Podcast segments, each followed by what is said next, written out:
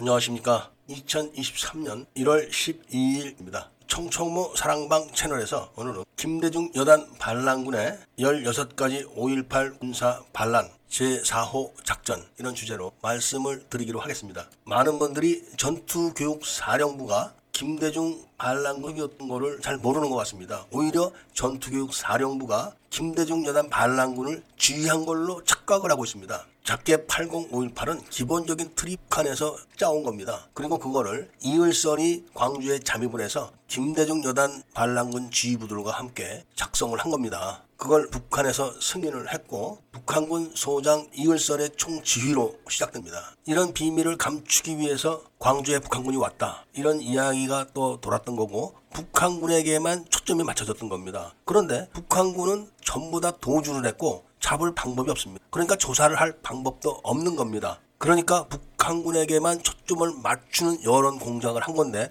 실질적으로는 북한군 작게 80518의 주력 부대는 김대중 여단 4천명 병력입니다. 이들이 바로 나주 사태를 주도를 했고 군분교 점령 작전의 모든 작업을 다 한 겁니다. 그래서 5.18을 연구한다는 사람들 전부 다가 이 부분을 언급을 하지 않는 겁니다. 오직 북한군에게만 초점을 맞춰놨기 때문에 김대중 여단 반란군의 실체가 가려져 가지고 이들에 대한 조사를 방해를 한 것입니다. 그런데 김대중 여단 반란군의 실체가 밝혀지게 되면 이들은 고스란히 다 수사 대상이 돼야 되고 사법 처리 대상이 되는 겁니다. 그리고 이들에게 정해진 형벌은 딱 한 가지입니다. 사형입니다. 여적죄는 징역형이 없기 때문에 그런 겁니다. 여적죄가 뭡니까? 적과 함께 아군을 공격하는 겁니다. 이을설의 북한군 600명이 적입니다. 그들과 함께 총을 들고 진압군을 공격을 했습니다. 이게 여적죄가 아니면 뭐겠습니까? 이런 사실 때문에 5.18 진상규명위원회에서 절대로 북한군의 시신을 찾는 진정에 대해서 조사를 하지 않을 겁니다. 그동안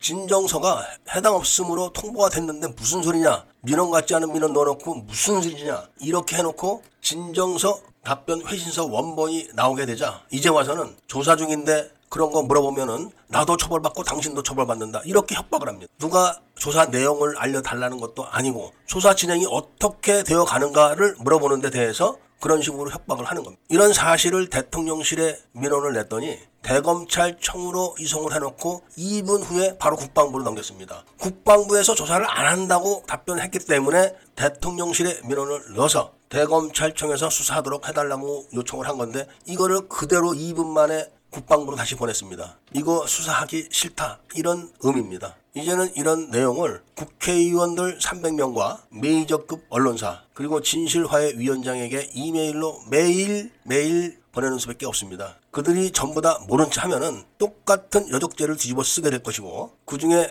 몇 명이라도 반응을 보이면은 윤석열 대통령 측에 압박을 하겠죠. 저는 김대중이 북파 공작원들의 북파를 금지시킨 후에 북한에 있는 휴민트들이 수집한 정보를 남한으로 가져오질 못하기 때문에 그것을 남한으로 가지고 온 사람들의 정보 내용들을 미국 CIA로 넘겨주도록 주선을 했던 사람이라 모든 내용을 다 알고 있습니다. 그리고 다 본 겁니다. 그거는 눈으로. 그렇기 때문에 제가 하는 이야기는 100%다 진실입니다. 오늘 이런 말씀을 드리는 것은 네 번째 군사작전의 내용이 신고 누락과 보고 깊이에 대한 것이기 때문에 시간이 있어서 그런 겁니다. 간단히 말씀드릴 것 같으면은 나주 예비군 무기고 안에 있는 무기 1700여 정과 폭발물 200여 점. 이 분량이 군용 차량이 무기고를 들이받아가지고 강탈이 됐는데 이게 얼마나 큰 사건입니까? 바로 그 시간에 광주 도심에서는 엄청난 충돌이 진행되고 있었기 때문에 이 무기들이 광주로 운반돼서 군사 행동으로